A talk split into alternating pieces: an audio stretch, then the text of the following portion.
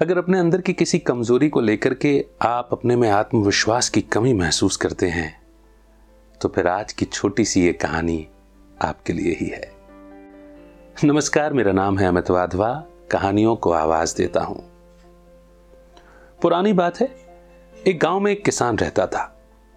वो रोज सुबह झरनों से साफ़ पानी लाने के लिए दो बड़े घड़े ले जाता था, जिन्हें बड़े डंडे में बांधकर अपने कंधे पर दोनों ओर लटका लेता था।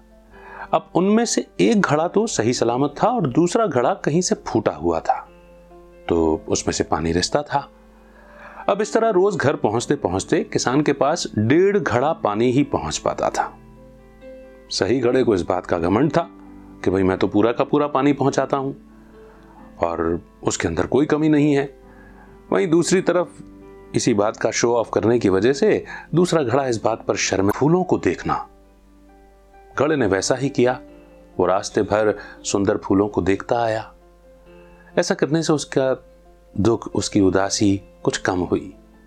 मगर जैसे ही घर पहुँचा, फिर उसके अंदर का आधा पानी चूँकि गिर चुका था तो फिर से मायूस हो गया। तो किसान उससे बोला कि, भाई, तुमने ध्यान नहीं दिया। पूरे रास्ते में जितने भी फूल थे ना, वो बस तुम्हारी ही तो तरफ़ थे। सही घड़े की तरफ़ तो एक भी फूल नहीं था। और ऐसा इसलिए क्योंकि मैं तुम्हारे अंदर की इस कमी को जानता था। तो मैंने उस रास्ते में बीज बो दिए थे और उस पूरे रास्ते पर तुम, तुम्हारे अंदर से जो पानी रिश्ता था, वहाँ पर पौधे बने और फूल खिल गए। तो तुम्हारे अंदर से रिश्ते पानी ने ही तो उस पूरे रास्ते को खूबसूरत बना दिया, जिससे आज तुम्हारी भी उदासी कम हुई। और तुम्हारी वजह से ही मैं इन फूलों को भगवान को अर्पित कर पाता हूँ, अपने घर को सुंदर बना पाता हूँ। और भी मेरे जैसे कई लोग उन, उसका फ़ायदा उठा पाते हैं।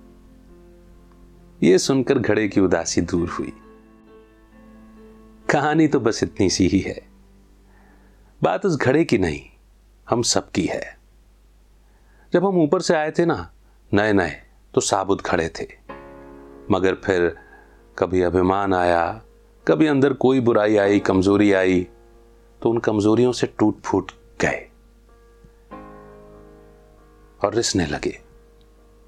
मगर किसान उस परमात्मा की तरह है। कमियों को देखते भी उससे कल्याण करा लेता है। भूल होते भी उसमें भला भर देता है। ठोकर खाने पर भी ठाकुर बना देता है। और हम जो हैं, जैसे हैं, वैसे हमें स्वीकार करता है। बशर्ते कि हम भी अपना विश्वास उस पर डालें। तभी आत्मविश्वास और परमात्म विश्वास जन्म लेता है। और शायद परमात्मा पिता की ही तरह हम सबकी भी यही ज़िम्मेदारी है कि हम कमियों को ना देखें, कमियों को ताकत बना दें, हमारी भी और हमारे आसपास के लोगों की भी। उम्मीद है ये छोटी सी कहानी आपको पसंद आई होगी। बहुत जल्द एक नई कहानी के साथ फिर होगी मुलाकात। तब तक रखिए अपना बेहतर ख्याल। अमित का नमस्कार। जय हिंद, जय भारत।